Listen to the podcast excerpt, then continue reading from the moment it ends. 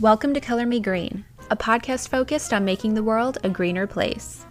I know so far we've only discussed sustainable practices and all the things around that, but today we are going to get into something that is affected by the actions and choices of people the lives of animals and their habitats.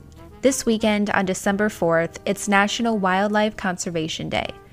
This day is marked to spread awareness by protecting the planet and species as the human population intrudes on their resources. The goal of wildlife conservation is to ensure the survival of these species and to educate people on living sustainably with them. So, with that being said, today we are going to discuss a few acts of humans that are destroying the habitats and well being of any given species, along with what animals have been or are on the list to be extinct, and what laws and organizations are in place to stop the threat to these species. With the human population growing exponentially over the years, this calls for more natural resources to be consumed. The growth doesn't just affect us, it affects the habitats and existence of various types of wildlife around the world. Animals and plants have been displaced for land development or used for food or other purposes. Other threats to these species include climate change, pollution, hunting, fishing, and poaching. Now let's dig a little deeper into how some of these threats affect animals and their habitats. Animals rely on their environment to survive, as do humans. But we can change our surroundings based on our needs. However, animals don't have that luxury.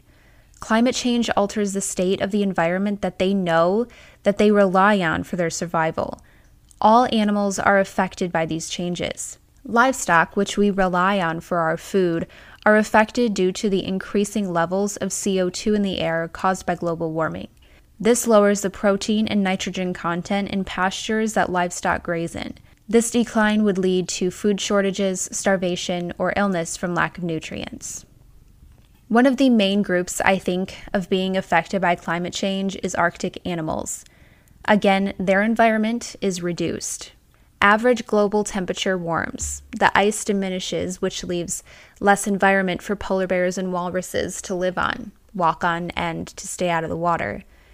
In 2008, the polar bear was added to the endangered species list, making it one of the first to be added due to global warming. Again, as the ocean temperature rises, the ecosystems that rely on it are affected, especially the coral reefs, which are sensitive to these changes. Rising temperatures can cause reefs to become heat stressed and bleach, which affects the coral algae levels. This leads to coral starvation, which affects the many species that call coral reefs their home. Next, we have forests. We know of this one too well due to it being something we can witness as forests get cut down to make room for modern development. But global warming causes extreme weather events that cause droughts and heat waves and fires, which is just another means of diminishing ecosystems for the species that rely on them. Habitats that animals rely on for food, shelter, and other resources. If coral reefs, oceans, forests, and other natural areas are impacted significantly by climate change, then the plants and animals that rely on those areas will decline or go extinct. If you don't care about the animals or the habitats themselves, then maybe thinking about how it would affect you might change your mind. Now, let's get into my least favorite topic of the episode hunting and every harmful way that we hurt animals but hunting is something I'm strongly against. I wouldn't kill an animal by my own hand, even if it were for survival. And I know a lot of people can't say that because they're like, oh, if it came down to it, I'd do it. But I would cry if I had to kill an animal. But that's just who I am. I couldn't kill another living, breathing thing for my own personal gain. But that's a topic for a different time. Although hunting was a crucial part of human survival many years ago, it is nothing more than a violent form of recreation. Less than 5% of the US population hunts, and it's permitted on about 60% of US public lands, including over 50% of wildlife refuges, national forests, and state parks. On federal land alone, more than 200 million animals are killed every year. Let's use bears, for example. A lot of states, such as Idaho, Montana, Wyoming, Oregon, Washington, Utah, Arizona, Alaska, and Maine, allow some type of spring bear hunts.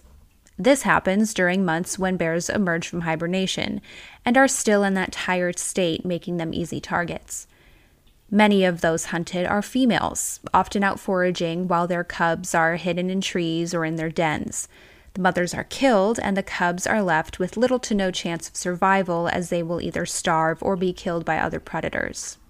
On an even sadder note, most of these animals that are killed are not killed quickly and therefore they suffer prolonged, painful deaths. A lot of hunting groups promote shooting animals in the face or in the gut, which is, as any sympathetic human being can imagine, a horrifically painful way to die. Hunting is not a sport. It is not fair chase. Hunting is not conservation. Animals, no matter how well adapted they are to escaping natural predators, have virtually no way of escaping death once they cross paths with a scope mounted rifle or bow.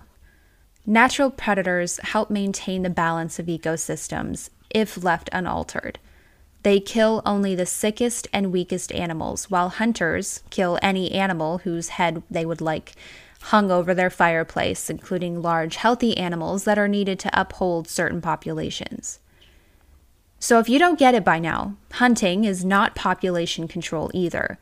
I could go on forever about this, but let's just move on to fishing, which is not that much better. Fishing is one of the most significant factors to the decline in ocean wildlife populations. Overfishing is even worse. This happens when fish are caught faster than they can be replenished. Overfishing is closely tied to bycatch, which is the capture of unwanted sea life while fishing for a different species. This is also a serious marine threat that causes loss of billions of fish and hundreds of thousands of sea turtles and aquatic mammals. Overfishing impacts entire ecosystems. It can change the size of remaining fish, as well as how they reproduce and the speed at which they mature. When too many fish are taken out of the ocean, it creates an imbalance in the food chain, which leads to the loss of other important marine life. Overfishing is caused by the continually rising demand for fish around the world. Fish is ranked as one of the most highly traded foods globally. Millions of people depend on fishing industries for their livelihood, and half the world's population relies on fish as a major protein source. When fish are gone, so are jobs and coastal economies. The high demand for seafood continues to drive the decline of not only our oceans, but our freshwater ecosystems. Now let's move on to the last threat we are going to discuss poaching.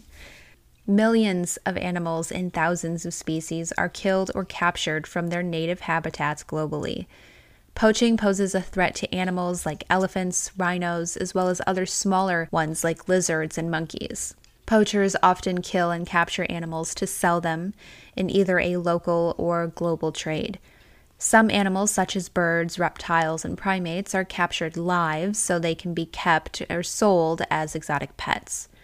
Those animals that are slaughtered are sold commercially as food, jewelry, decor, or medicine. For example, a common one you've probably heard of is the poaching of African elephants for their ivory tusks that are carved into small objects or display pieces. The meat of apes, snakes, and other animals is considered a delicacy in parts of Africa. In addition to being poached for profit, animals such as lions, elephants, wolves, and other predators are often killed to prevent them from destroying crops or attacking livestock. Poaching is one of, if not the main reason animals face extinction. Take the African elephant, for example. More than 100,000 of them were killed between 2014 and 2017 for their tusks. This impact has also affected rhinos, having more than a thousand slaughtered every year for their horns. Poaching for exotic pet trade affects an animal's welfare in addition to its wildlife population. A lot of these animals eat specialized diets found in nature. They also need room to fly or roam or do their natural routines.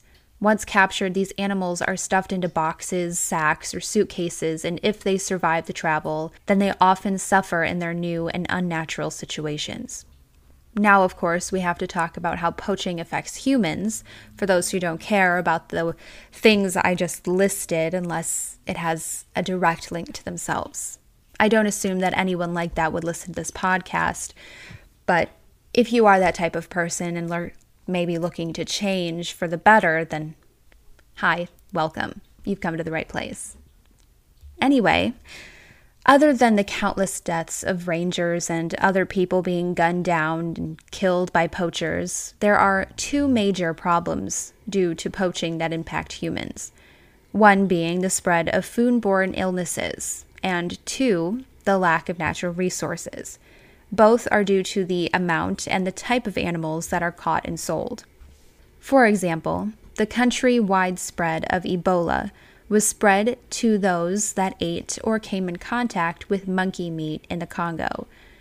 Another example being the anthrax breakout in Uganda, due to the meat being given to people not being properly inspected by the government before being distributed throughout the country.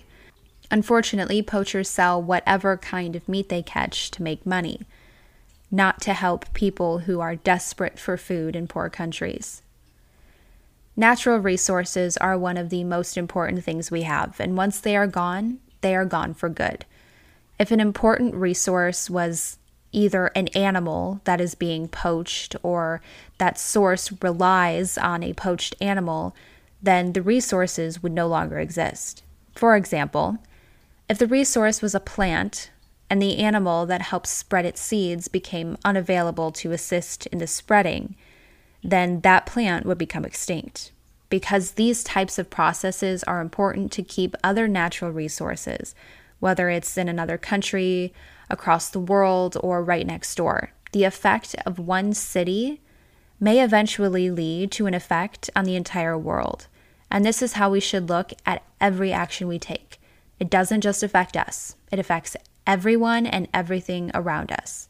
The overall outcome of that will affect us. It just might not be right away. Now for the fun part. Let's get into a few organizations that are helping with these issues and working to save the lives and habitats of species all over the world. The first one I chose is the Jane Goodall Institute, which I will be getting into more in another episode. Dr. Jane Goodall, a scientist, naturalist, humanitarian, and UN messenger of peace, began her study on the lives of chimpanzees and eventually went on to help save their lives. When she discovered that the lives of their species was threatened by habitat destruction and illegal trafficking, she developed a breakthrough approach to conservation that improves the lives of people, animals, and the environment. In 1977, the Jane Goodall Institute was founded. It was created to ensure that Jane's vision and life's work continue to mobilize the collective power of individual action to save the natural world we share. The Jane Goodall Institute focuses on restoring critical habitats to save chimpanzees from extinction, cultivating local livelihoods in harmony with nature, and helping young people become the informed generation of conservation leaders the world needs which is done through a program called Roots and Shoots, a youth program currently in almost 100 countries. The next organization is the World Wildlife Foundation, who has, over the last 60 years, made it their mission to find solutions that save the wild array of life on our planet by applying the best science available and working closely with local communities. WWF aims to change the world in multiple ways one of those being that they aim to double the world's wild tiger population by 2022, so next year. They are working with world leaders to take action, focusing conservation efforts in key sites, raising funds to permanently protect landscapes, and supporting community based conservation. As a large predator, tigers play an important role in maintaining a healthy ecosystem. Every time they protect a tiger, they protect around 25,000 acres of forests that sustain wildlife and local communities and supply people around the world with clean air, water, and food. They are also working on shutting down the illegal markets in Thailand, and they have helped end the legal ivory trade in China. WWF aims to leverage China's recent actions to ban the ivory trade to prevent further displacement of the current China ivory trade to nearby countries. And the last organization I chose is the Wildlife Conservation Society, whose mission is to save wildlife and wild places worldwide through science conservation action, education, and inspiring people to value nature. WCS envisions a world where wildlife thrives in healthy lands and seas, valued by societies that embrace and benefit from the diversity and integrity of life on Earth. Over the past century, WCS has established long term conservation presence in wild places across the Americas, Africa, Asia, and the ocean. They have built strong and trusting partnerships and acquired a depth of knowledge that ensures effective conservation action. They protect these places because they are intact, biodiverse, and the most resilient to climate change, as well as that they are the homes of large wildlife species. To protect these areas, WCS assists governments and communities to protect the natural systems critical to saving wildlife and their habitats while securing valuable flows of ecosystem services and local livelihoods based on principles of social and environmental sustainability. More than 38,500 species are threatened with extinction. 41% are amphibians, 26% mammals, 14% birds, 37% sharks and marine life, and 33% coral reefs. So, what animals are these organizations actually helping? What ones can be saved, have been saved, and what ones are no longer with us? As far as those that are critically endangered and at the highest risk of extinction, a few listed are the African forest and savanna elephant, black rhino, and the eastern and western lowland gorilla. A list of endangered is much larger. One moment. Let's see. We have, to name a few, African savanna elephant, Asian elephant, blue whale, bluefin tuna, chimpanzee, Galapagos penguin, Ganges river dolphin, green turtle, Hector's dolphin, Indian elephant, mountain gorilla, North Atlantic right whale, red panda, sea lion, sea turtles, tigers, whales, and whale sharks, and, you know, so many more. Now, if I get into the vulnerable species, I'd list just about every animal on the face of the planet, so I'll save us the time, but I think you get the picture. Now, for now, thankfully, there aren't many that I could find that have gone extinct recently. The ones that I have are unfortunate. First, we have the splendid poison frog, or the splendid poison arrow frog, which was found in western Panama, went extinct in 2020 due to deforestation. Next, we have the Bramble Cay melomys, which I'm probably going to say that wrong. Sorry to this cute little guy which went extinct in 2019. These cute little creatures were native to the isolated island of Bramble Cay, located in northern Australia. This species is known as the first mammal to have gone extinct due to human driven climate change. Yeah, look these guys up and tell me you don't want to cry just thinking of that. Because I did, because they're absolutely adorable. The western black rhino went extinct in 2011 due to poachers. Next to them, the northern white rhino are going to be extinct. There are only two left in the world, and they are both female and kept under 24 hour guard in a conservancy in Kenya. I'll be putting a link to the International Union for Conservation of Nature's red list of threatened species in the show notes if you want to take a deeper look into it. I'll also leave links to the organizations we discussed in case you want to take a further look into them as well. I'm not sure about you, but I could not imagine a world where my favorite animals no longer exist. So much has been done to create awareness about wildlife conservation. So take December 4th and every day for that matter to contribute and spread the word about wildlife conservation. Again, this weekend on December 4th, it's National Wildlife Conservation Day. It was created in 2012 by Hillary Clinton. I'm going to leave you with a quote from Hillary herself Wildlife cannot be manufactured. Once it's gone, it cannot be replenished. Those who profit from it illegally are not just undermining our borders and our economies, they are truly stealing from the next generation. I want to thank you for listening to today's episode of Color Me Green. New episodes are going to come out weekly, and hopefully, each one has something you can take away and learn from. I currently have a ton of episodes planned, but if you want to request a certain topic to discuss, please feel free to message me on the show's Instagram at Color Me Green Podcast, linked in the show notes. If you loved today's episode, please make sure to leave a review as I will be randomly picking reviews every week as they roll in to read on the show. One of the best ways to help change the world is to share this episode with a friend and let them also learn what they can do to live more sustainably. And as always, remember to reduce, reuse, recycle, and live green. See you next week.